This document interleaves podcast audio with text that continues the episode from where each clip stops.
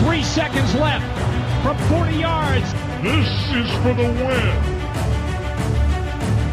Timeout. Timeout was taken. Hallo und herzlich willkommen zur neuen Folge unseres Podcasts Icing the Kicker in Kooperation zwischen dem Kicker und der Footballerei. Heute wird's wild bei uns, nahezu absurd, denn in, der, in den vergangenen Stunden hat sich einiges getan in unserer Lieblingsliga. Der Transfermarkt in Anführungszeichen in der NFL ist geöffnet. Es gab Monster Trades und spektakuläre Vertragsverlängerungen. In dieser Episode geht es um Millionen, um Hunderte von Millionen. Mit dabei sind heute Detti aus der Footballerei. Moin, Detti. Hallo Kutsche. Ich bin gar nicht mehr mitgekommen. So viel war da los in den letzten Tagen. Schuan aus der Footballerei ist auch dabei. Moin, Schuan. Guten Morgen. Crazy. Ich komme nicht mehr hinterher. Und Grille vom Kicker ist dabei. Moin, Grille. Servus aus dem schönen Frankenland. Und gleich mal der Hinweis an Daddy.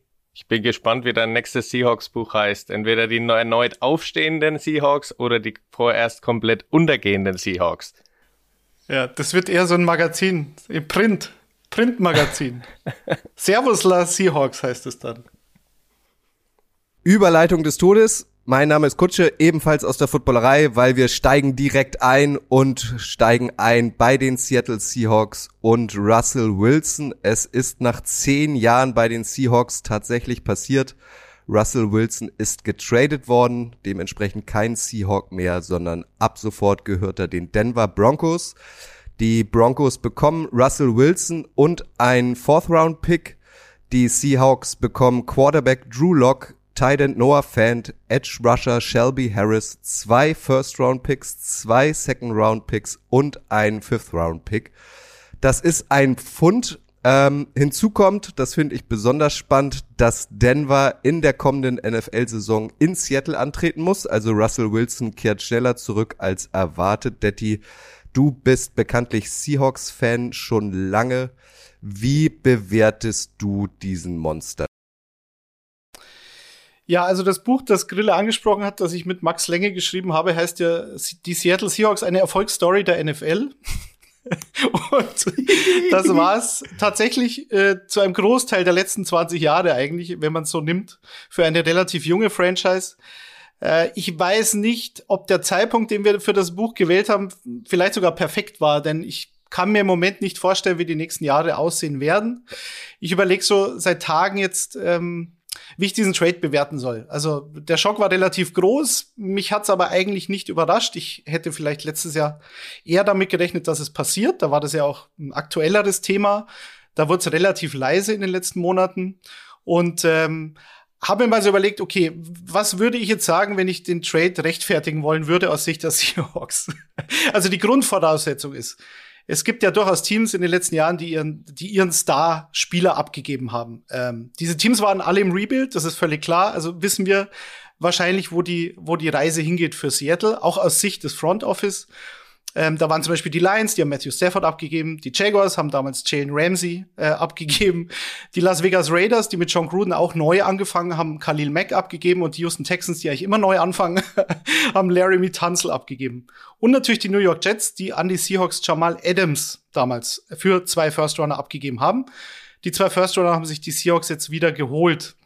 Okay, das macht den Trade natürlich nicht besser, weil du jetzt im Endeffekt sagen kannst, okay, du hast zwei abgegeben, hast jetzt die zwei wieder bekommen und hast aber deinen Franchise-Quarterback verloren. Ähm, die Situation in der NFC West stand jetzt ist halt einfach so. Die Seahawks hatten einen negativen Rekord. Das ist mit Russell Wilson in den letzten zwei Jahren tatsächlich nur zweimal oder sie aber zweimal nicht in den Playoffs. Ähm, und alle anderen Teams in der NFC West waren in den Playoffs. Äh, die Rams haben den Super Bowl gewonnen, die 49ers waren im NFC Championship Game und haben Trey Lance und die Cardinals waren in den Playoffs und haben Kyler Murray. Äh, wie ist denn aus, aus eurer Sicht, vielleicht Grille, ähm, die erste Reaktion gewesen auf diesen Trade? Also ich habe mich ja immer schon darauf vorbereitet, dass Russell Wilson quasi geht. Das war ja irgendwie immer ein wenig abzusehen. So langsam hat sich ja schon seit zwei Jahren ein wenig angebahnt, immer wieder Gerüchte. Jetzt ist es eben passiert und Spannend natürlich, erstens mal für die Denver Broncos, die natürlich auf einmal wieder zurück im als Powerhouse unterwegs sein können. Und auf der anderen Seite bei den Seahawks natürlich, wie du sagst, auch spannend, wie Pete Carroll das jetzt angehen wird. Viel Draft-Pick-Material ist natürlich zu holen und zu finden, das, was schwierig natürlich auch ist. Die müssen natürlich irgendwie alle auch sitzen, wenn sie direkt irgendwas erreichen wollen. Ja, auf der anderen Seite, ich habe natürlich auch die ganzen Memes gesehen mit Metcalf allein zu Hause. So sieht's ja gerade irgendwie wegen aus. es ist schon irgendwie schwierig, gerade schnellen Erfolg für die Seahawks zu prophezeien. Lasst uns noch mal kurz bei den Broncos bleiben, Schuan. Passt Russell Wilson denn dahin? Ja, wir reden hier natürlich über einen, äh, wie alt ist er, 33 Jahre alten äh, Quarterback, Possible Future Hall of Famer. Also die Broncos haben alles richtig gemacht. Ja, die haben die, also die Rams haben jetzt ein neu, neues Zeitalter eingeläutet, das wisst ihr. Die haben natürlich durch diese Art, wie sie an diese, dieses äh, Free Agent Geschäft gegangen sind, und ihr Team zusammengebaut habt für den Super Bowl, das war neu, dass sie sozusagen ihr Haus verkaufen und sich einfach die Leute holen, wie den Quarterback, der das dann, äh, der dann den Super Bowl holt mit Stafford. Und das ist eigentlich, was die Broncos jetzt machen. Die, die Leute haben die Scheu, äh, Scheu abgelegt, jetzt ihr Haus zu verkaufen für einen Future Hall of Fame Quarterback. Und ich bin eigentlich eher überrascht, was die Seahawks da gemacht haben. Dass man diesen Mann einfach abgibt. Das ist äh, ein Rebuild mit einem 70 Jahre alten Co äh, äh, Head Coach, das, ist, das erschließt sich mir einfach nicht. Ähm, äh, die Broncos, wir haben ja schon letzte Mal drüber gesprochen, da war Jimmy Garoppolo noch, noch ein Thema. Ja, die haben natürlich jetzt den Vogel abgeschossen und die haben nach meiner Meinung alles richtig gemacht, weil die sind ja in den Startlöchern. Die müssen noch ein paar kleine Löcher stopfen. Dann sind die, wie Grille sagt, für mich auch, ein, auch absolut on the map. Und im Endeffekt haben sie sich jetzt eine Chance gegeben, ähm, wieder ganz, ganz weit oben mitzuspielen mit Russell Wilson. Und nochmal, es ist so schwer, einen Franchise-Quarterback zu kriegen und den dann abzu, egal wie viel First, wenn du den hast, dann behältst du den. Und das ist so ein, äh, für mich nicht verständlicher Move. Also, äh, Seahawks, Daumen runter. Broncos, Daumen hoch. Aber wenn du dir jetzt mal die Division der Broncos anguckst, die AFC West Schuhe da haben wir die Chiefs mit Patrick Mahomes, wir haben die Chargers mit Justin Herbert, wir haben jetzt die Broncos mit Russell Wilson und wir haben die äh, Raiders mit Derek Carr. Also, also mehr Spektakel wird ja absolut, wahrscheinlich nicht passieren als in dieser Division, oder? Voll geil, absolut geile Division. Ähm, da, da werden sich die Augen auskratzen alle.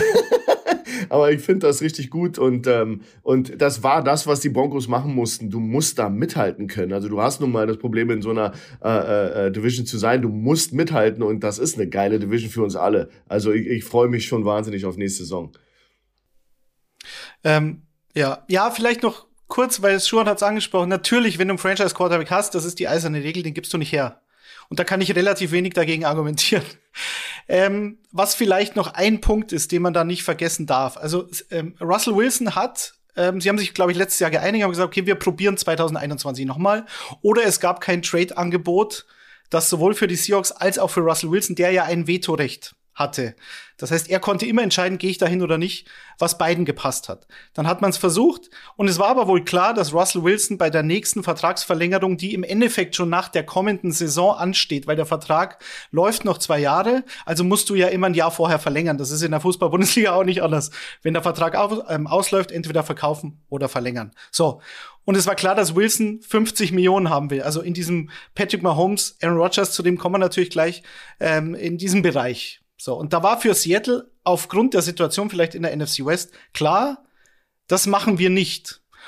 Und vor diesem Hintergrund und eben auch diesem Vetorecht von Wilson war halt der Zeitpunkt jetzt wahrscheinlich die beste Chance, das beste Angebot zu bekommen im Vergleich dann eventuell zum nächsten Jahr, wo dann jeder schon weiß, wo die Reise hingeht, da noch am meisten rauszuschlagen, weil man eben weiß, man ist hinter den anderen Teams in der NFC West zurück und der Quarterback will eigentlich weg und du wirst dem Quarterback nicht 45 oder wahrscheinlich 50 Millionen pro Saison zahlen, ähm, weil dann ist er 35 und wird das aber immer noch verlangen, weil man sieht ja bei den älteren Quarterbacks, zum Beispiel Rogers, die sind dann noch mal einen Zacken älter. Und vor diesem Hintergrund gehst du jetzt in den Rebuild, hast Bobby Wagner entlassen, das war für mich völlig konsequent. Da sparst du dir nämlich 16,6 Millionen für 2022 und Bobby Wagner wurde zusammen mit Wilson 2012 gedraftet. Und jetzt gehst du in den Rebuild, Gut finde ich es nicht, aber es ist halt nun mal Fakt und ähm, es ist zumindest ein bisschen nachvollziehbar.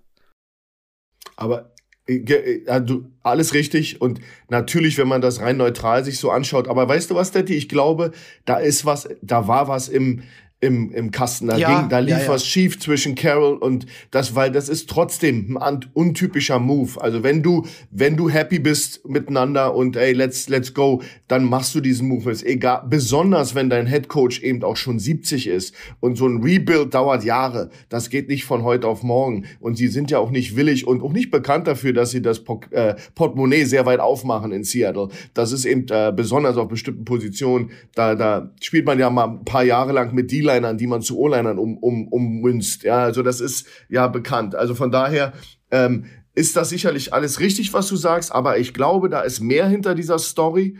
Und wenn es dann wirklich darum geht, dass Befindlichkeiten das so ein bisschen äh, äh, angetrieben haben oder dass Russell, Russell Wilson, der komisch ruhig war die letzten Monate, dass der zum Beispiel gesagt hat, weißt du was, das, das klärt sich, das ist, das Baby ist im Brunnen gefallen, ich kann mit dem Coaching-Staff nicht. Äh, die hinter den Kulissen wird jetzt probiert, einen Deal hinzukriegen. Und ich glaube, das lief schon viel länger. Das war für mich also, äh, für mich ist da mehr hinter. Rein ökonomisch, ja, gebe ich dir recht, kannst du immer ein Rebuild machen. Aber die sind eben auch im Staff, im Coaching-Staff nicht designt. Und da ist eben, äh, Vater Zeit hat noch niemand geschlagen. Äh, Pete Carroll ist 70 Jahre alt und der ist der Anführer dieser Jolle. Und der, wie lange soll der das denn machen? Und das ist so ein bisschen mein Problem.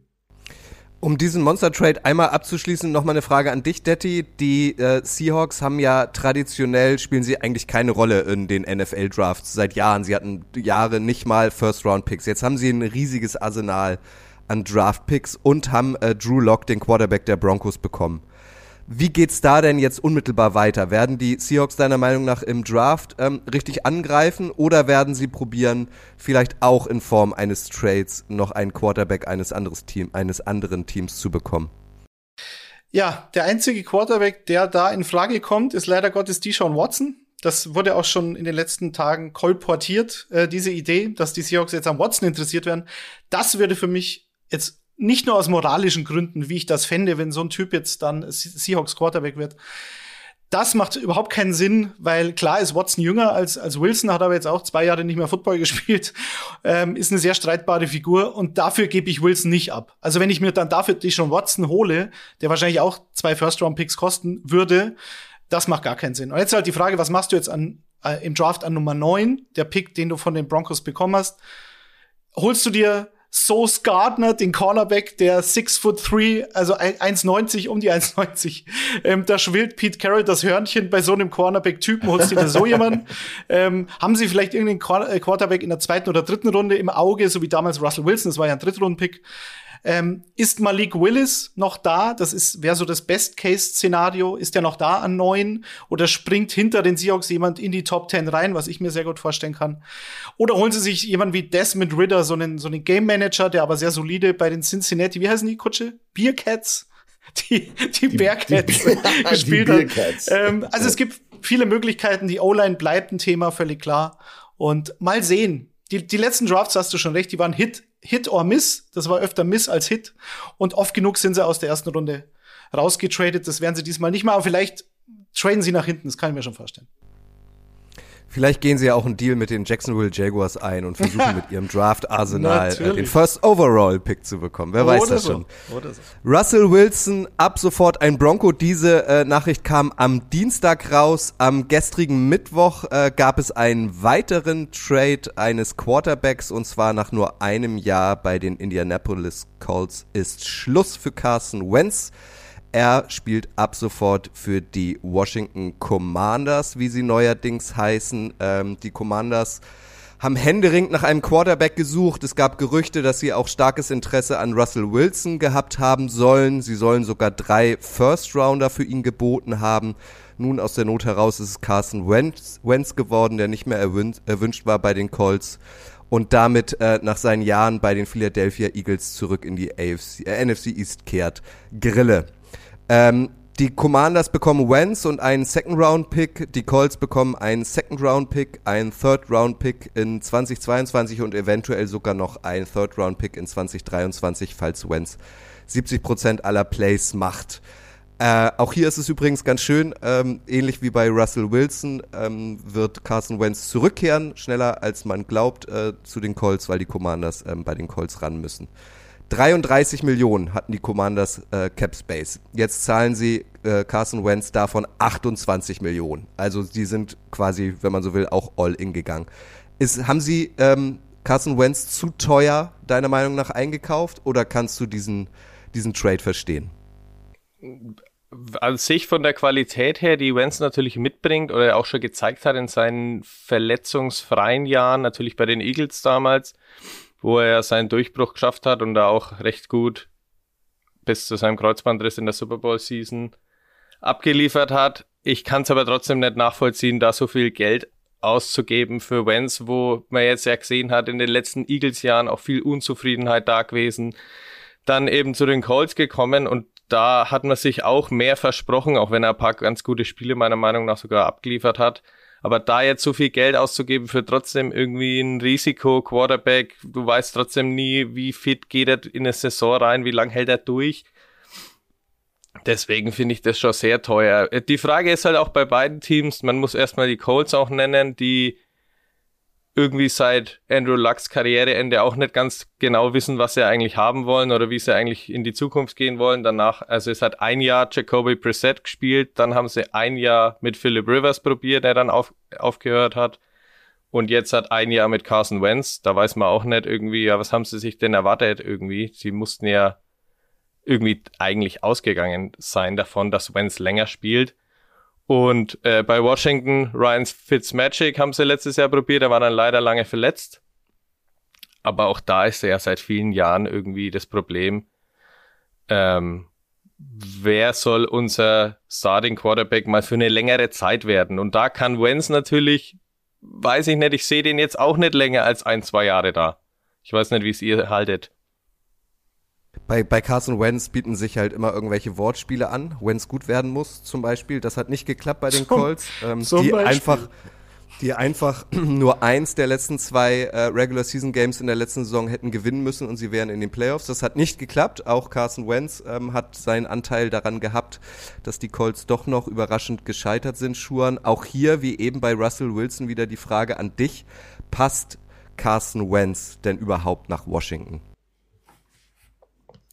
Na, grundsätzlich ist es ja so, dass man ja Carson Wentz, was mich überrascht hatte, vor ein paar Jahren nachgesagt hat, dass der schwierig im Lockerroom ist dass der gar nicht so ein Teamplayer ist, wie wir, wie er mir zum Beispiel immer rüberkam, äh, wenn ich Interviews gesehen habe. Ich fand ihn immer voll nett und, und einen netten Typ und dann stellt sich aber raus, dass es, wie gesagt, sind Gerüchte, dass er nicht konfliktfrei ist im, im Lockerroom, dass er sehr, sehr äh, äh, selbst äh, äh bezogen ist auf sich, dass er gar nicht so ein Teamplayer ist, wie wir alle denken. Und ich glaube, das hässliche Gesicht Carson Wentz, das haben wir jetzt, oder kam jetzt raus in, in Indianapolis, weil machen wir uns nichts vor, warum würde man den Mann vom Hof jagen? Ähm, wenn, wenn du, wenn du gar keine richtigen Alternativen hast. Ich meine, was für, mein Problem ist immer dasselbe, was ich vorhin meinte. Du hast einen Quarterback und statistisch ist Carson Wentz einer in der oberen Hälfte der NFL. Wir, du würdest, andere Teams wären happy, wenn sie die Produktivität von ihm hätten. Und wir müssen auch jetzt ein bisschen die Kirche im Dorf lassen. Das letzte Spiel hätten, hätten die Colts und äh, Frank Reich nicht verlieren dürfen und nicht immer sagen, Carson Wentz hat das Spiel verloren. Das, das, da ist ultimativ auch der Head Coach für verantwortlich, dass diese Mannschaft ready to go ist. Und das war ja ein Offenbarungseid. Die Mannschaft war flat, die war nicht ready und hat sich da äh, äh, vorführen lassen äh, von Jacksonville. Und das ist natürlich für mich ähm, ein Indikator, dass da auch ein bisschen so ein Scapegoat gesucht wurde. Aber wenn man in Betracht zieht, dass er als schwierig gilt, dass er eben am Ende des Tages ähm, auch nicht vielleicht ganz beliebt ist bei allen im Lockerroom, ähm, dann ja, wundert es mich nicht, wenn man dann vielleicht sagt, okay, lieber, lieber jetzt als später. Aber ich finde es immer interessant, dass man so eine Sachen macht, ohne eine echte Alternative zu haben, weil Detti, nochmal auf die Draft zu kommen, das ist eine sehr, sehr, sehr schwache QB-Class dieses Jahr in der, in der, in der Draft. Und Malik, Malik, äh, wie heißt er, Malik Jackson? Willis? Ähm, Malik Willis von Liberty, das ist immer noch Football bei Liberty. Das darf man nicht ver Das ja. ist nicht die SEC. Der Junge ist natürlich ein Transfer von Auburn und äh, ist natürlich ein toller Spieler. Aber wenn der mal sechs Fuß eins ist, der ist vielleicht sechs, der ist, ist ein kleiner Kerl, hat nicht sehr hohe Competition gespielt im letzten, in seiner letzten Saison in Liberty, äh, war super. Und ich will, ich wünsche ihm alles Gute und hoffe, dass er das ist, was sich die Leute versprechen. Aber das, das ist natürlich kein Vergleich zur Quarterback-Klasse des letzten Jahres. Also da, da gibt's diese Kandidaten nicht. Und da jetzt den, ihren Quarterback, der jetzt in der Top äh, im, im, oberen Hälfte der NFL ist statistisch, den, den vom Hof zu jagen, ohne eine echte Alternative. Und dasselbe ist natürlich für Seattle äh, äh, äh, klar und auch, auch wahr. Du schickst den Quarterback in einem Jahr weg, wo du nicht wirklich einen guten Mann draften kannst. Und Free Agency wird's auch eng langsam. Wir werden ja gleich drüber reden, wer noch schon committed hat und weg ist vom Markt. Also einigen wird's da echt ein bisschen, äh, bisschen dünn um Hals von den Managern und GMs und mal sehen, wie sich das entwickelt. Bevor du äh, auf Schuhan antwortest, Stetti, würde ich dir noch einen weiteren Namen zuwerfen wollen, und zwar Jimmy Garoppolo, den Quarterback der 49ers, der jetzt gerüchterweise plötzlich auch im Rennen bei den Colts ist, die, wie Schuhan sagt, nackt dastehen. Ja, ich habe gestern äh, auf Twitter, ich glaube ungefähr appro approximativ äh, 25 Minuten bevor der Trade von Wentz nach Washington bekannt gegeben wurde. Da war die Frage, ähm, was ich denn jetzt in, von Indianapolis halte, was die denn jetzt machen. Und dann habe ich gesagt, na ja, wen gibt's denn jetzt? Trade für Jimmy G? Ähm, hatte ich eben vor dem Trade von Wentz schon gesagt. Trade für Jimmy G wäre eine Option. Äh, Marcus Mariota wäre eine Option als Free Agent. Ähm, oder du behältst halt Carson Wentz einfach. Und daraufhin hat äh, der, derjenige auf Twitter geschrieben, ja, aber mit Wentz, das ist doch verschenkt dann ja, wenn du mit Wentz in die Saison gehst. Und dann habe ich geschrieben, na ja, aber ich weiß nicht, ob Jimmy G zum Beispiel ein Upgrade ist für Carson Wentz. Wir werden es erfahren. Ich bin kein Jimmy G-Fan, aber er ist ein Winner. Ähm, das, das muss man ihm lassen. Ähm, allerdings, okay, gewinnt er die Spiele alleine oder dann doch eher und oft eine Defense im eigenen Team, aber das ist ein anderes Thema. Carson Wentz, ja, ich weiß auch nicht, das Narrativ für Wentz ist, dass Wentz eine Wurst ist. Also ich glaube, da ist sich ganz Twitter einig. Keine Ahnung warum, aber Carson Wentz, doch, ich habe schon eine Ahnung warum, aber ähm, das Carson Wentz ist ein schlechter Quarterback. So ist, äh, so ist die allgemeine Meinung er hat natürlich, wie Schuhan sagt, solche Spiele wie 2021 gegen die Jaguars drin.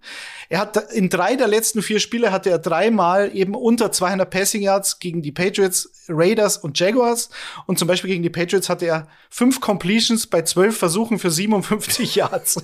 Also er sah am Ende der Saison katastrophal aus. Um, wenn man aber die Stats sich anschaut, ich weiß, das sollte kein Indikator sein, aber er hatte letztes Jahr 27 Touchdowns, 7 Interceptions und in den ersten sieben Spielen für die Colts 11 Touchdowns und eine Interception. Das liegt nicht immer am Quarterback, gerade wenn das Offensivsystem eher etwas konservativ ist. Er lag bei 3500 Passing Yards. Aber ich weiß nicht, ob er so schlecht ist, wie alle tun. Fakt ist, der Trade von den Colts für Wentz ist eine Katastrophe gewesen, weil du jetzt einen First-Round-Pick verloren hast und kriegst da so Drittrunden-Picks zurück. Das muss man sagen. Das ist Fakt. Lasst uns noch einmal in die Glaskugel schauen, weil ich finde, das macht das Ganze auch nochmal besonders attraktiv. Wir haben es ähm, eingangs so ein bisschen angerissen. Carson Wentz kehrt in seine Home Division zurück, in Anführungszeichen. Er war lange bei den Eagles, jetzt ähm, trifft er zweimal äh, mit den Commanders auf die Eagles Schuhe Was passiert denn in diesen zwei Spielen? Also wird er da besonders viel ähm, Aufmerksamkeit erfahren? Grundsätzlich natürlich, wenn er, wenn er äh, nach Philadelphia kommt, das ist natürlich schon auch jemand, der, der einen wichtigen Zeitraum in Philadelphia ähm, als Quarterback äh, abgeliefert hat und auch gut war. Ja, das muss man auch dazu sagen. Er hat ja auch, er, er hat ja auch wirklich sehr, sehr viel äh, Knochen und Blut dagelassen im Lincoln Field. Und das ist natürlich schon so, dass das, dass das die äh, Eagles-Jungs da auch nicht vergessen, die Fanbase. Aber am Ende des Tages wird's tough. Ähm, und äh, gerade die, äh, die Eagles ja, mit Jalen Hurts und ihrem Team, ich glaube, da geht noch was. Ja, das ist auf jeden Fall eine Möglichkeit. Und das, und in Washington bin ich mir nicht so sicher. Ja, ob jetzt, wie gesagt, wie Grille sagt, ist ja die Antwort. Ist er jetzt der, der, der Heilsbringer für sie? Das bezweifle ich. Also da, das äh, wird, ähm, das wird, das ist eine Downward Spiral, wie die Amerikaner sagen. Ich glaube, der ist auf so einer Spirale runter. Und ähm, aber es wird interessant und ist natürlich immer Homecoming für jeden Quarterback, der mal eine gute Ära äh, begleitet hat eines Footballteams. Das ist natürlich, obwohl Philadelphia, die können auch Bierflasche schmeißen. Die Fans sind da total unberechenbar. Die bewerfen ja auch gern den Weihnachtsmann, das wird ja, ja auch immer wieder gern. Vor allem. Das wird ja auch immer wieder gern, gern erzählt. Äh, Grille. Jetzt kommen wir äh, ganz im Speziellen äh, zu dir. Und zwar äh, bleiben wir bei den Quarterbacks äh, und kommen zu Aaron Rodgers. Der hat am Sonntag, äh, am Dienstag äh, kam auch raus, dass er jetzt doch bei den Green Bay Packers verlängert. Ich glaube persönlich, ihn wird es doll genervt haben, dass diese Nachricht eigentlich nur eine Stunde so richtig wirken konnte, weil dann kam der Russell Wilson Trade. Ähm, das wird äh, Olle Rodgers nicht gefallen haben. Er hat lange öffentlich äh, kokettiert äh, mit einem Wechsel äh, von den Green Bay Packers oder mit einem Rücktritt sogar.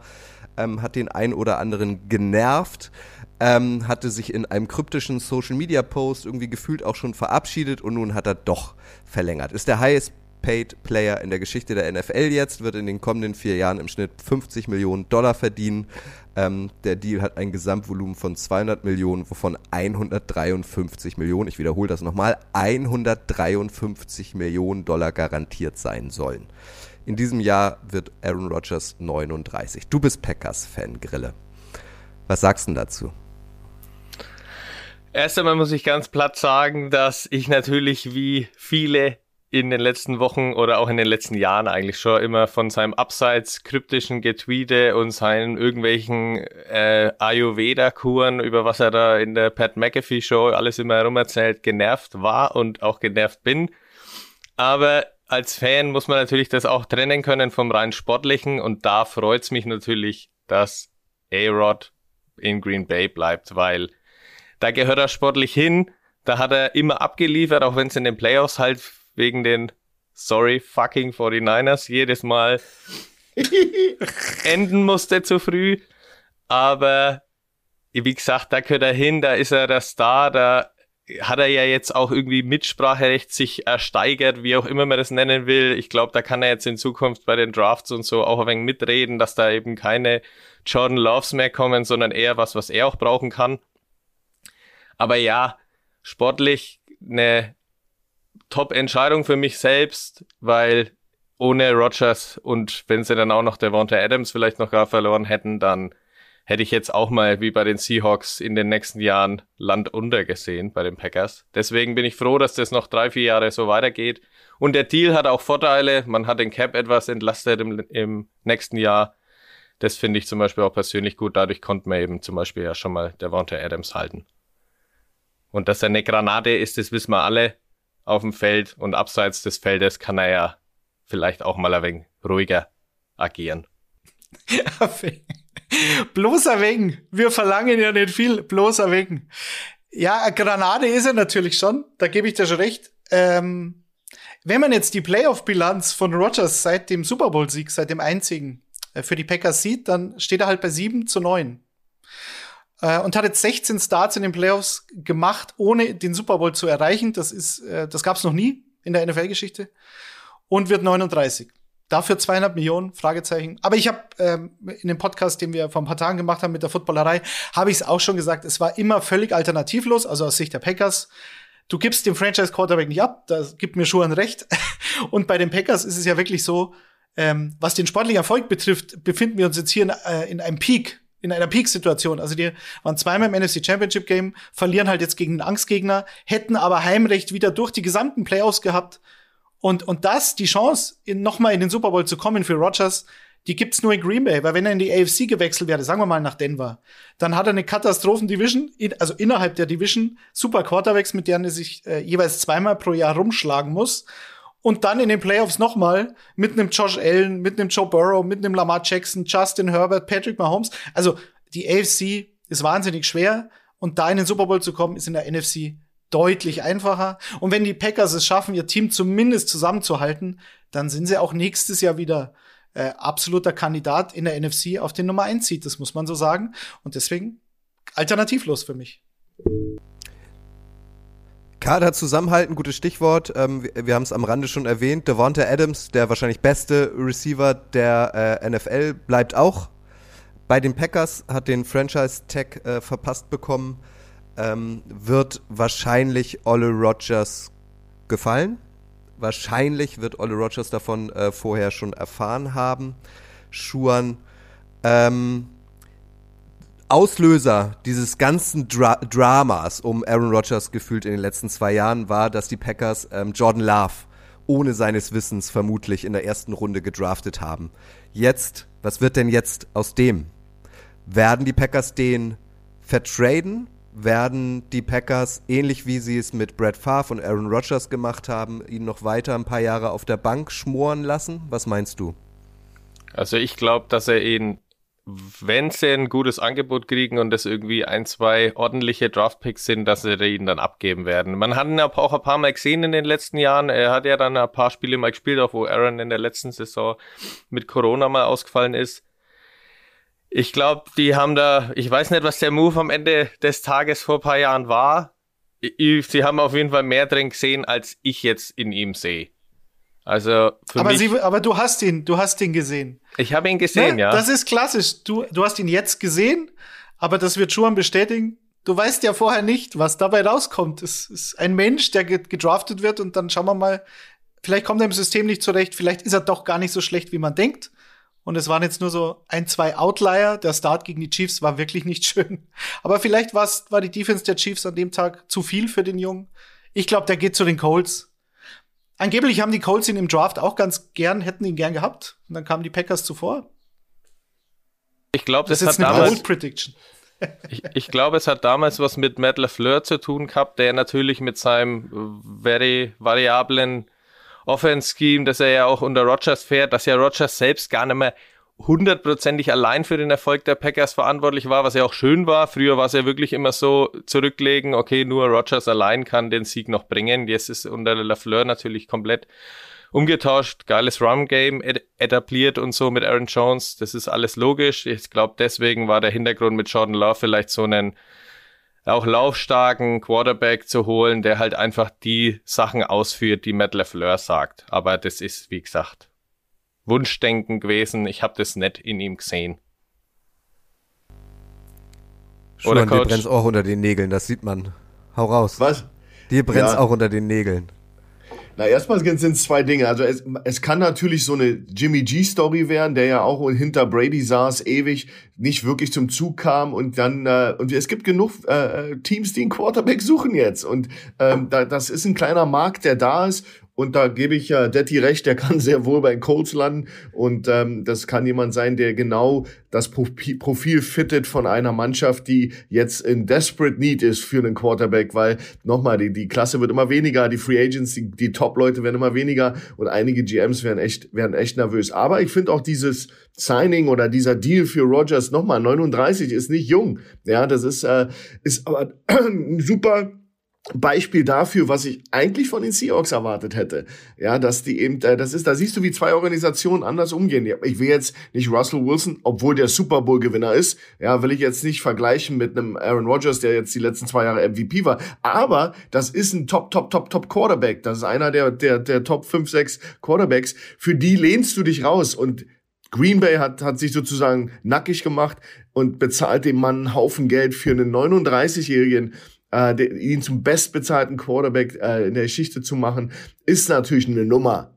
Ja, und Aaron Rodgers ist ein toller Spieler, aber privat, also für mich, neben dem Feld ist er ein Arsch. Tut mir leid. Aber äh, am Ende des Tages zählt das nicht, wie Grille sagt, sondern der Typ kann produzieren und ist ein guter Mann. Aber da sieht man doch mal zwei Organisationen, wie die mit ihrem Franchise-Quarterback umgehen. Und ich sage nicht, dass Russell Wilson der meist höchstbezahlte Quarterback hätte werden sollen, aber man hätte Russell Wilson hat ja die, die, die Cap auch kaum, kaum belastet. Also es gab nicht wirklich Gründe, in, in, in, für, die, für die Seahawks zu machen, was sie machen. Und Green Bay macht es ihnen vor.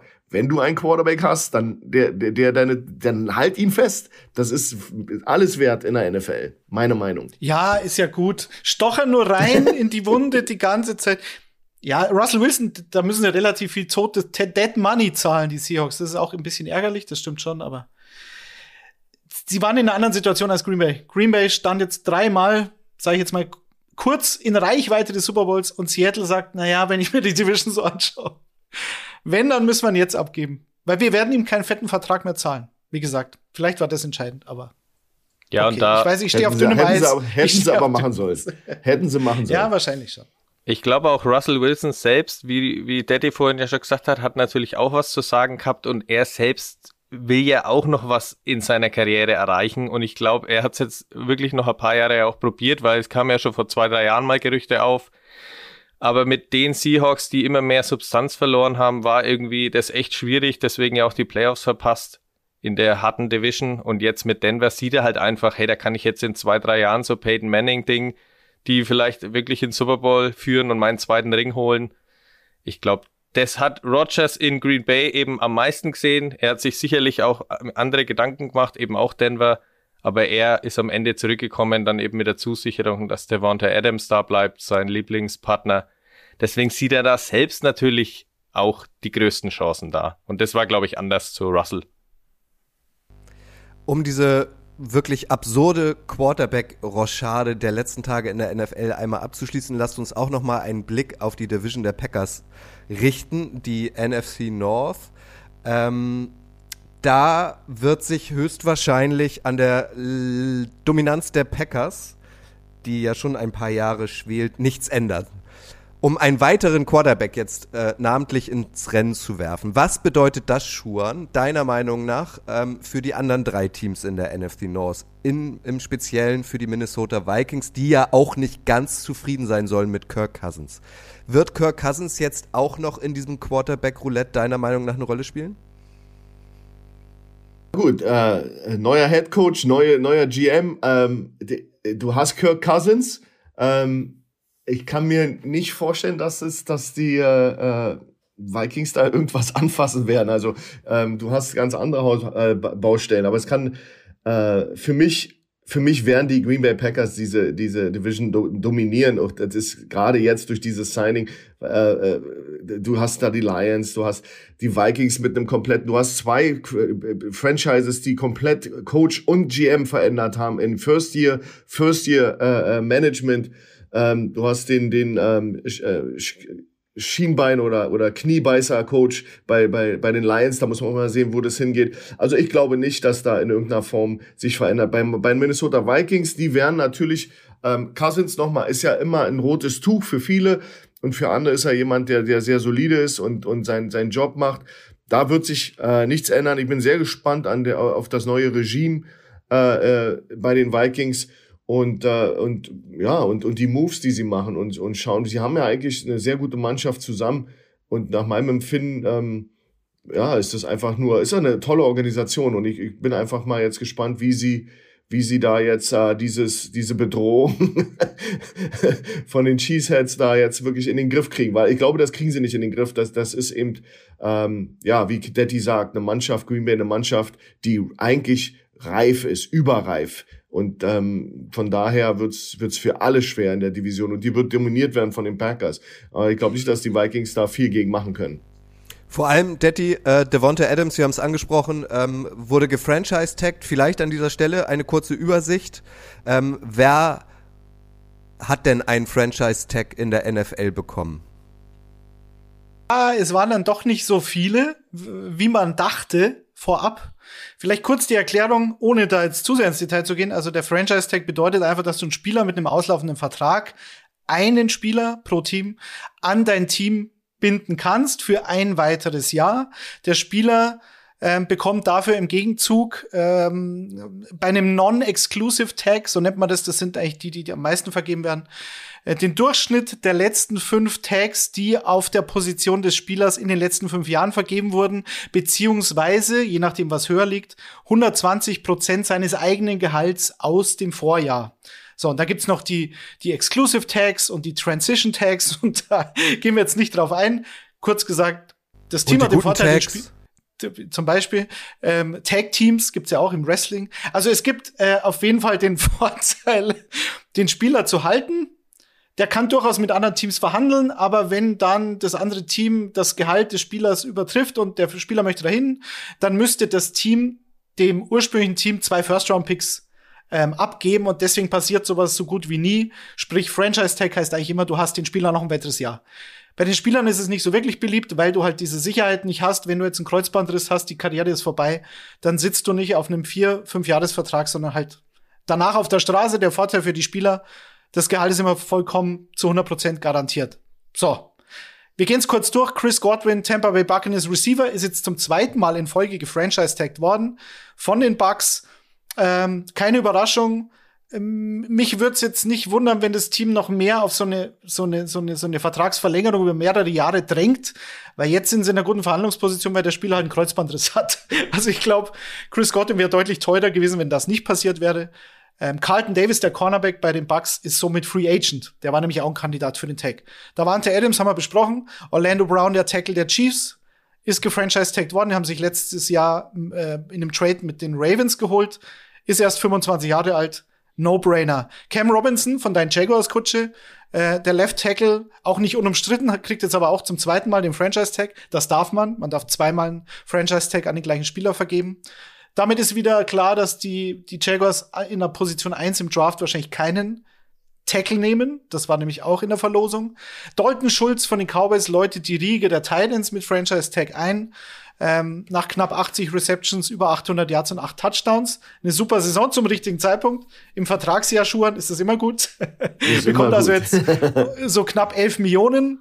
Amari Cooper wird wohl released und Michael Gallup wahrscheinlich resigned. Und so sieht dann diese Offense äh, in Dallas aus. Mike Gesicki von den Dolphins, auch ein gutes Jahr gehabt. Im Vertragsjahr auch kein schlechtes Timing.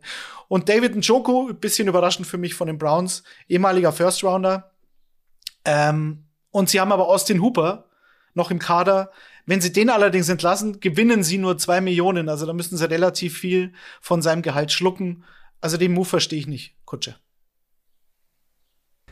Ich würde an dieser Stelle einmal sagen, also im professionellen Sport ist das ja so, dass, ähm, dass, dass Spieler im Prinzip so behandelt werden wie ein Warenwert. Wir haben jetzt sehr viel über Millionen gesprochen und Spieler A wurde dahin transferiert, Spieler B dahin. Was man aber immer nicht vergessen darf, ist, dass das alles auch Menschen sind und es gab in dieser Woche auch eine, wie ich finde, tragische Geschichte in der NFL. Die Rede ist von Calvin Ridley, der ist Receiver, ein sehr talentierter äh, Receiver der Atlanta Falcons. Der hat den Großteil der letzten Saison ähm, bereits ausgesetzt. Ähm, da gab es, obwohl es nie offiziell bestätigt wurde, korrigiert mich gern, ähm, Gerüchte darum, dass es ihm ähm, mental nicht gut geht.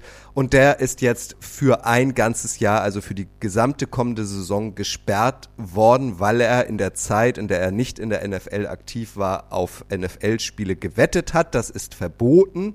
Er hat, so sagt er selbst, insgesamt nur 1500 Dollar eingesetzt. Ähm, es bleibt aber dabei, es ist verboten. Er wurde für ein gesamtes Jahr gesperrt. Grille. Frage 1. Für den Jungen ist das natürlich maximal unglücklich. Auch doof. Also er hätte es wissen müssen, dass es nicht mhm. erlaubt ist. Auf der anderen Seite ähm, hat man halt immer ähm, auch im Kopf, dass die NFL mit Spielern, die beispielsweise ihre Kinder schlagen oder beispielsweise ähm, wegen häuslicher Gewalt gegenüber ihren Freundinnen und Frauen auftauchen, ähm, das Gefühl, dass diese Strafe doch ein bisschen zu doll ist. Wie hast du diese Geschichte um Calvin Redley erlebt in den letzten Tagen, Grille? Sportlich äh, tut's mir natürlich, wie gesagt, total leid, dass wir den Jungen eben nicht sehen, weil wirklich ein, einer der besten Receiver, der natürlich jetzt gejagt worden wäre von ganz vielen Teams, die den bezahlen hätten können oder halt haben hätten können. Ähm, ja, ich will auch gar nicht, natürlich bei Twitter haben auch viele da draufgehauen oder Witzle drüber gemacht. Das ist auch zum Teil manchmal vielleicht ganz lustig. Ich möchte aber an der Stelle wirklich sagen, ja, psychische Krankheiten ist wirklich kein Spaß, in der halt auch hatten Football-Liga, das muss man einfach mal ansprechen und deswegen, es ist ja ganz, wenn man nur auf die Fakten schaut, wenn man wirklich nur 1500 Dollar gesetzt hat, und dafür 11 Millionen, über 11 Millionen US-Dollar Gehalt hätte er nächstes Jahr wahrscheinlich bekommen. Das macht er ja einfach nicht so, weil er denkt, ja, scheiß drauf, sondern da steckt mehr dahinter. Da möchte ich auch gar nicht rumspekulieren, möchte nur äh, sagen, dass es natürlich mit mentalen Problemen und so weiter, dass ich ihm ja auch abkaufe oder das auch durchgesickert ist, echt, ähm, ja, schwieriges Thema. Ähm, auf der anderen Seite eben das, was du, Kutsche, schon angesprochen hast, das Strafmaß in der NFL. Ich kann natürlich verstehen, natürlich musst du den bestrafen, natürlich hätte er das wissen müssen, natürlich hat er dafür auch die Konsequenzen zu tragen.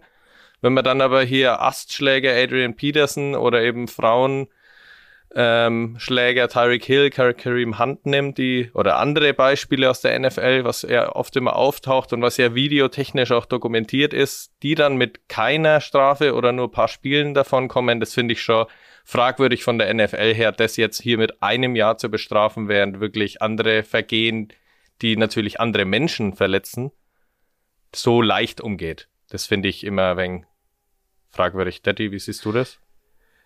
Ja, also bei der Geschichte ist halt immer dieses Problem mit den Äpfeln und den Birnen. Also ich finde jetzt ähm, Domestic Violence dann gleichzusetzen, das ist ja generell in juristischen Diskussionen immer so. Das haben wir in Deutschland in der Gesellschaft oft genug. Absolut. Ja, der, der Steuerhinterzieher muss ins Gefängnis, aber der XY der, der, der kriegt eine Bewährungsstrafe und so. Das ist immer dünnes Eis, da wollen wir auch gar nicht zu sehr einsteigen, was einfach juristisch gesehen äh, schwierig ist.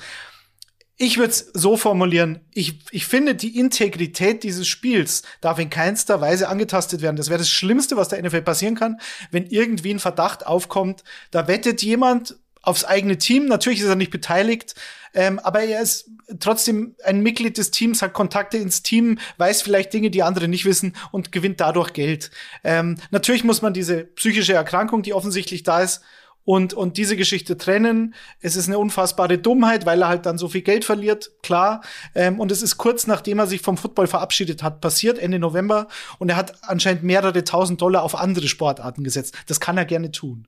Aber ich finde, die, die, diese Strafe an sich überrascht mich nicht, weil die NFL sagt, dieses Spiel darf nicht in irgendeiner Art und Weise in Frage gestellt werden, die Integrität. Auf der anderen Seite müssen sie natürlich solche Domestic Violence Geschichten viel härter bestrafen. Und damit kommen wir dann zusammen. Ne? Also ja. das eine hat mit dem anderen eigentlich nichts zu tun, aber du musst diese Domestic Violence Geschichten deutlich härter bestrafen. Damit hat Kevin Ridley aber nichts zu tun. Das ist nur noch mal so ein Reminder, Absolut. dass das doch ähm, sinnvoll wäre.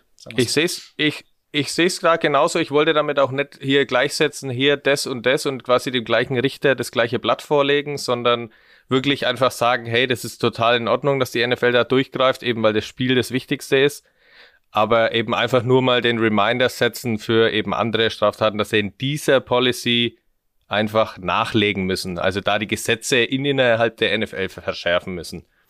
Und diese Fragen werfen sich halt für mich dann eben auf und ich will es nicht vergleichen an der Stelle, sondern ich will es einfach nur anmerken mit Ausrufezeichen versehen, dass das andere eben nachgebessert werden sollte. Ich kann diese Relation, die die Grille hier aufführt, total verstehen. Wie äh, beurteilst du diesen ganzen Fall, Schuren? Also grundsätzlich meine Erfahrung im Profi-Football, ich war ja neun Jahre in der NFL Europe, das ist nicht, nicht die NFL, aber das ist dieselbe, ist eine Tochterliga gewesen. Das heißt, dieselben Regeln, äh, denselben Regeln der NFL sind wir unterstellt gewesen. Und da hängt an jeder Tür äh, ein, ein, ein großes Schild, dass Gambling auf dieses Spiel verboten ist. Also das ist in den Locker Rooms, das hängt überall. Und wenn dann jemand wie Calvin Ridley sich hinstellt und darauf dann wettet, dann ist er ein Trottel, tut mir leid. Und ähm, das ist für mich eigentlich nicht nachvollziehbar. Du hast äh, Rookie-Player-Symposiums, du hast Meetings der Spieler äh, Preseason, da ist das ein Riesenthema. Ähm, und das dann einfach zu ignorieren, da darf er sich nicht wundern, wenn er dann erwischt wird und dann sozusagen bestraft wird. Aber nochmal, das ist natürlich alles auch ein bisschen ähm, äh, die NFL ist, steht nicht, die, die drei Letter stehen nicht dafür, dass die fair sind. Das ist immer, wenn der Ankläger und der Richter der dieselbe Person ist, das ist nämlich Roger Goodell und seine, seine, äh, seine Truppe von Leuten, die diese Entscheidung fällen, dann, das ist ja eine eigene Jurisdiction da in der NFL. Das geht ja nicht an ein normales Gericht. Das machen die ja intern, in-house, immer am liebsten, äh, hinter verschlossenen Türen. Und deswegen ist das schwer nachzuvollziehen, was da an Strafen, warum, wieso aus ausgesprochen wird. Und das müssen wir akzeptieren, solange das in-house bleibt. Aber grundsätzlich ist das natürlich, meine größte Frage ist natürlich, wie behandelt man denn dann einen Owner, der einen Coach auffordert, wenn wir über die Integration des, also die, die, die, die, die, das Spiel, über das Spiel reden, das du nicht anfassen darfst, wie behandelt man einen Owner, der 100.000 Dollar pro Spiel aussetzt auf, auf Niederlagen und das seinem Coach sagt, er soll das bitte machen. Weil da, da bin ich ganz gespannt, weil da sind wir noch nicht am Ende der Fahnenstange. Der muss seine Franchise verlieren, wenn, wenn, wenn ein Ridley für 1500 Dollar eine Saison verliert. Das ist meine Meinung, aber das ist die NFL und die sind nicht transparent und wir werden uns noch wundern, äh, ob da nicht, oder wir werden sie höchstwahrscheinlich feststellen, da wird mit zwei unterschiedlichen äh, ähm, ähm, ähm, äh, Bewertungen äh, gehandelt. Äh, wenn du Owner bist, wirst du anders behandelt, als wenn du Spieler bist. Das, was Schuan meint, ähm, da müsst ihr einfach mal die Namen Brian Flores oder Hugh Jackson äh, googeln. Ähm, da haben wir auch schon in anderen Formaten, sowohl beim Kicker als auch bei der Footballerei drüber geredet. Da geht's um absichtliches Tanking, was sicherlich auch nicht ähm, integer wie, ist. Wie formuliert? Ja, wie, ich, ich habe auch gerade überlegt, wie ich es formuliere, aber ja, ich, ich, ich, über, ich übernehme integer. Ähm, das, was Schuan gesagt hat, dass überall steht, Gambling ist verboten. Ähm, okay, ähm, dann sollte da aber auch stehen, äh, Frauen schlagen ist verboten. Also von daher. Ist aber wahrscheinlich ein Thema, ähm, was auch nochmal mindestens abendfüllend ist. Wer jetzt glaubt, durch den, durch die Vertragsverlängerung von Aaron Rodgers, äh, durch den Trade von Russell Wilson, durch den Trade von Carson Wentz, würde jetzt erstmal wieder Ruhe einkehren in der NFL. Der ähm, kann sich geschnitten fühlen, weil das ist das Schöne an dieser Liga. Es geht immer munter weiter. Es gibt nämlich noch prominente Namen, die derzeit vertraglos sind, äh, sogenannte ähm, Free Agents und die ja, sich zurücklehnen können und ihr Portemonnaie aufmachen können und mal warten, äh, wie viel Geld denn da reingeschmissen wird. Daddy, wer sind für dich die prominentesten Free Agents aktuell und ähm, wer von denen ähm, wird deiner Meinung nach den größten Reibach machen? Ich würde dann das Wort gerne an Grille übergeben, was diese prominenten Namen betrifft, die jetzt noch auf dem Markt sind. Ich möchte aber meinen, einen meiner Lieblingsbengalen schuhen, Jesse Bates, bei den Franchise-Tags nicht vergessen. Also, die kann ich doch nicht vergessen. Ähm, den möchte ich noch nachreichen. Jesse Bates, 13 Millionen. Und hoffentlich einigen sie sich mit ihm auf einen neuen Vertrag, denn das sollte man bei den Tags noch nachreichen.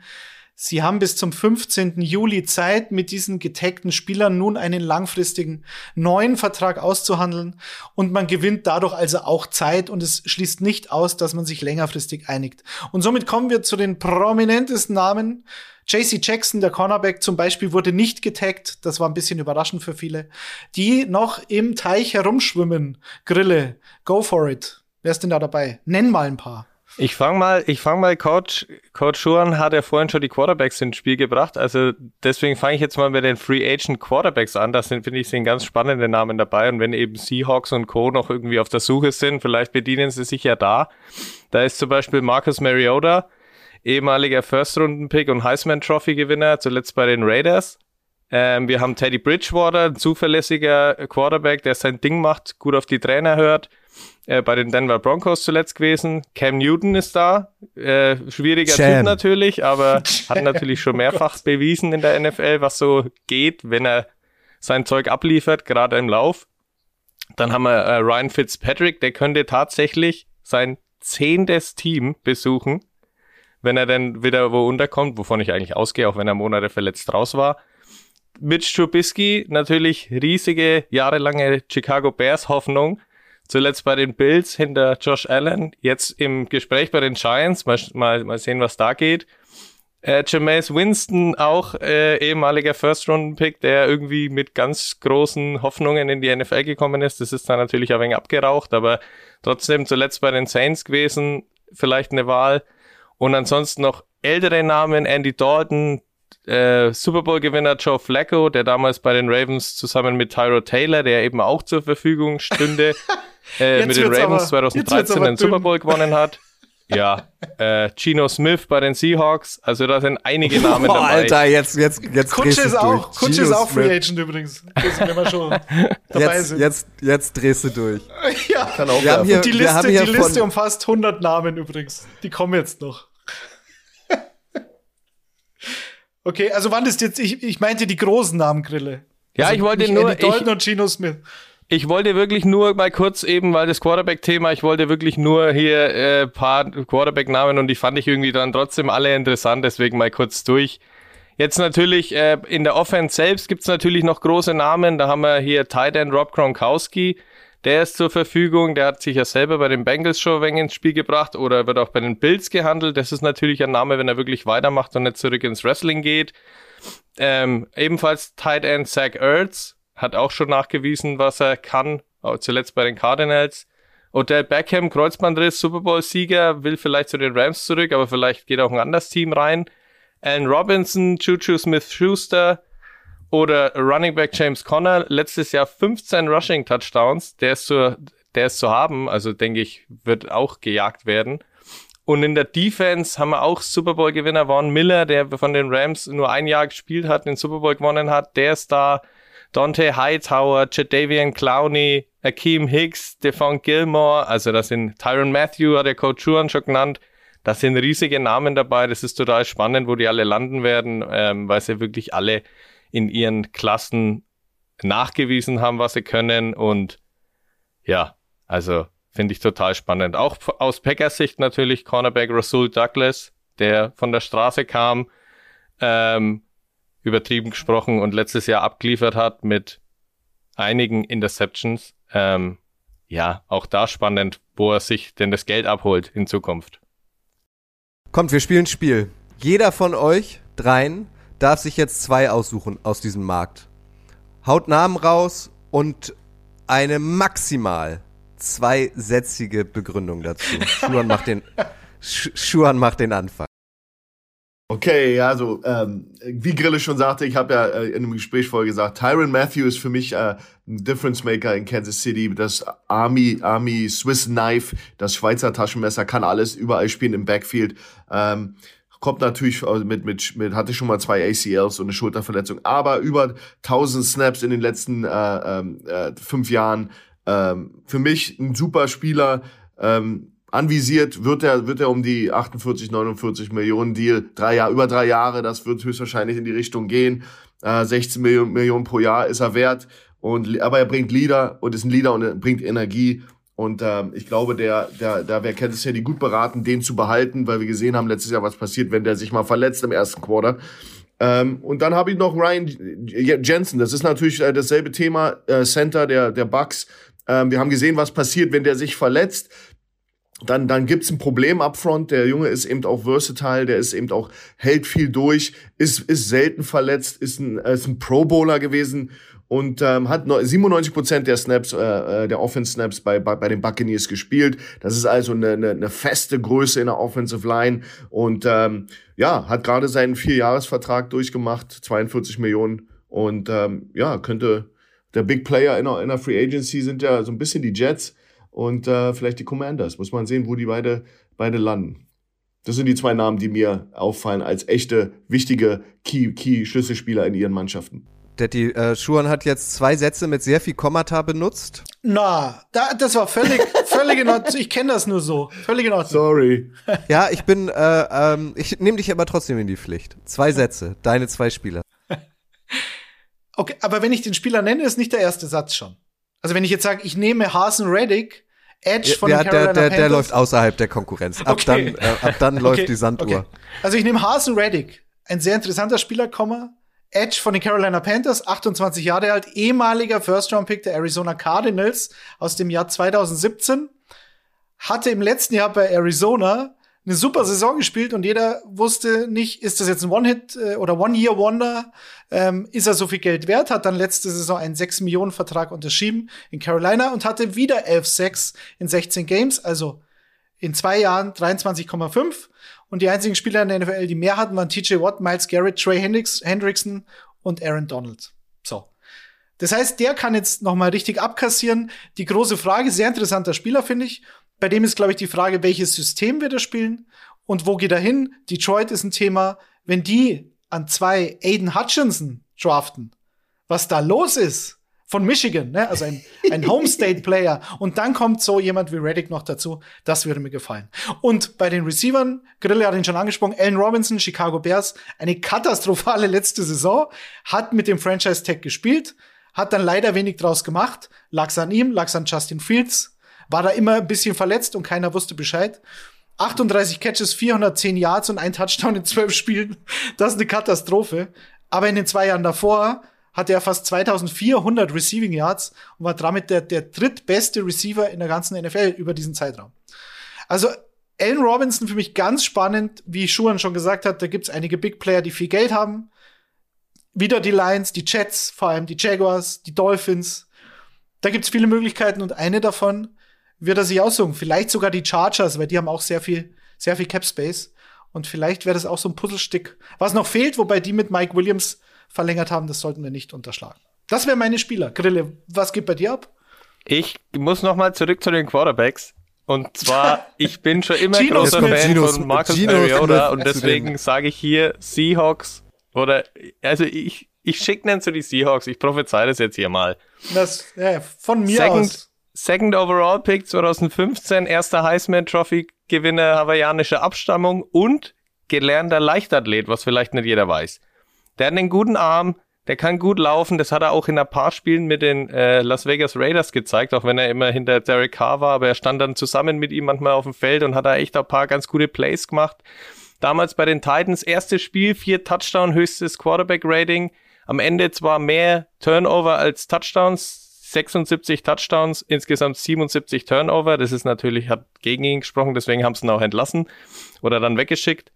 Aber ich mache mich hier stark für Marcus Mariota absoluter Gewinner für mich, wer, wer auch immer den holt. Seahawks, go for it. Und an der zweiten Stelle auch von den Seahawks entlassen. Nicht auch von den Seahawks entlassen, aber deswegen auch Seahawks-Thema. Bobby Wagner, einer der für mich eindrucksvollsten Linebacker der letzten Jahre, hat mich immer auch zu, also ich habe die gern, ich habe ihn und Luke Küchli immer gern verglichen, die einfach eine Offense vom Gegner so geil lesen können, wenn du da mal nur bei Plays beobachtest, wie sie irgendwie Quarterback scannen und irgendwie das gegnerische Scheme scannen. Das finde ich faszinierend. Das hat er immer nachgewiesen mit 1383 Tackles in 151 Regular Season Spielen. Seahawks äh, All-Time Franchise Leader, also eine absolute Granate. Der wird auch Geld bekommen. Ähm, zehn Jahre jetzt bei den Seahawks gewesen. Wer auch immer den bekommt, finde ich absoluter Zugewinn. Vielleicht an dieser Stelle nochmal der Vollständigkeit halber, äh, weil wir auch bei, bei Pass bzw.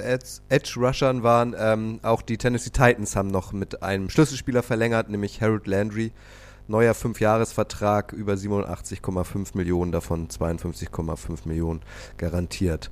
Der Harald, der Harald Landry. Und ich würde zum Abschluss noch einen schönen Namen hier reinwerfen, um vielleicht euch auch so ein bisschen ähm, aufzuzeigen, wie die NFL tickt. Und zwar geht die äh, Frage an dich, Schuan. Die Rede ist von Alejandro Villanueva, äh, ein O-Liner, hat lange bei den Steelers gespielt, war auch im Pro Bowl, war jetzt zuletzt ein Jahr bei den Ravens. Der hat äh, äh, gesagt, er tritt zurück er will nicht mehr, hat nur sieben Jahre in der NFL gespielt. Dieses nur betone ich, ähm, weil er sicherlich noch ein bisschen was im Tank gehabt hätte, weil er sicherlich auch noch ein paar Millionen verdienen hätte haben können, wie auch immer man das formuliert, noch ein paar Verben rein. Warum, Schuan, ähm, tritt so jemand nach sieben Jahren zurück? Ist es dieses aufreibende Spiel, vor allem an der O-Line? Du darfst nicht vergessen, Alejandro Villanueva ist, ist auch ein Army-Veteran. Das darfst du nicht vergessen. Der Mann war im Krieg. Das heißt, das ist ein bisschen eine andere Story. Wir wissen nicht, ob der Mann wieder körperlich drauf ist. Das ist ja auch immer, immer, das zieht, das zieht ja an, an dir. Und er hatte eine grottenschlechte schlechte Saison letztes Jahr. Also da wurden teilweise äh, Lehrvideos gemacht mit ihm, äh, wo, wo man sieht, wie man es nicht machen soll. Also das, er war eine Liability für sein Team und ich glaube, das hat er gesehen und er ist, glaube ich, am Ende der Fahnenstange. Aber bei ihm sind sieben Jahre vielleicht zehn, zwölf Jahre, weil er ganz anderen Background hat. Der, der, der kommt eben vom, ja, so vom Schlachtfeld und geht dann in die NFL. Und das ist jemand, der eben auch mental vielleicht ähm, ganz andere ja, auf einem ganz anderem Level ist als alle anderen und viel, viel weiter und ähm, more mature ist, also mehr erwachsen. Und das ist, ist jetzt nicht der klassische Offensive Tackle, der jetzt ähm, aus, der, aus dem College kommt und aus dem Dormitory, wo sie dann ihre Trinkspiele machten und jetzt in der NFL ist, sondern der Junge kommt von, von, der, von der realen Welt. Und das darf man nicht vergessen. Hat toll gespielt in Pittsburgh, war ein guter, war ein guter Mann, aber ich, er, er ist du konntest zuschauen, wie er auseinandergefallen ist im letzten Jahr und dann wirklich die Drehtür bei, bei Aldi war und das ging nicht mehr. Das kannst du nicht mehr machen. Und das hat er eingesehen, hat genug Geld verdient, ist ein toller Kerl und ich, ich wünsche ihm alles Gute. Bei all der Scheiße, die im Moment äh, aktuell passiert in der Welt, ähm, hoffen wir, dass wir euch mit dieser Stunde ein bisschen Ablenkung verschafft haben. In der NFL ist äh, immer was los. Äh, die hält sich nicht an irgendwelche Weltgeschehen. Es wird auch äh, hundertprozentig in den nächsten Stunden und Tagen noch weiter verrücktes Zeug geben. Die nächste Ausgabe von Icing the Kicker bekommt ihr ab dem 24. März beim Podcast Dealer eures Vertrauens. Detti, kommt da noch weiteres auf uns zu? Spektakuläres, absurdes? Was ist dein Gefühl? Ne, ich war, ähm, wann war das denn? Dienstagabend um 20 Uhr wollte ich ähm, gerade noch die Kinder ins Bett bringen und dann macht's Bing, Bing, Bing, Bing, Bing. Und innerhalb von einer halben Stunde, ja, ach so, ja, Russell Wilson bei den Broncos. Sagt er jetzt dann immer Go Bronx eigentlich? Statt Go Hawks? Also wie läuft das dann? äh, ach so, ja, und Rogers verlängert für 200 Millionen. Wie alt ist der? Ach so, wird 39, alles klar. Ähm, es würde mich nicht überraschen, Kutsche, in dieser, in dieser Liga. Aber das ist ja das Schöne dran. Deswegen reden wir ja drüber und nicht über andere Ligen. Der Grille schreibt wenigstens noch über der andere Liga, aber er spricht über die spannendere. Das stimmt. Sehr gut, sehr gut zusammengefasst. Beim Kicker findet ihr natürlich äh, auch jetzt äh, regelmäßig Infos aus der NFL. Über einen Namen haben wir jetzt noch nicht gesprochen, nämlich Tom Brady. Auch da gibt es Gerüchte, ob er vielleicht doch wieder vom Rücktritt zurücktritt. Also vielleicht wird das das große Thema für uns äh, in zwei Wochen. Also ähm, folgt dem Kicker, vor allem ladet euch die Kicker-App runter. Bei der Footballerei, Schuhan, wird man ja auch immer gut unterhalten, ne? Immer. Jede Woche ohne Ende Content. Das, ist, das macht euch ja aus. Uns. Uns, sorry. Sehr gut. Grille, dann vielen Dank an dich. Schuan, vielen Dank an dich. Detti, vielen Dank an dich, ähm, dass ihr dabei wart. Ähm, viel passiert. Äh, diese Folge ist vollgepackt mit Millionen. Wir haben es euch einleitend schon angekündigt, angedroht. Ähm, wir hören uns in zwei Wochen wieder in diesem Format und bis dahin, das Wichtigste wisst ihr ja. Bleibt gesund. Tschüss, Jungs. Ciao, ciao. Tschüss. Tschüss. Ciao. Die restlichen Free Agent Quarterbacks schicke ich euch dann. als Excel bitte. Als Excel. Den Gino bitte, den Gino. Ciao.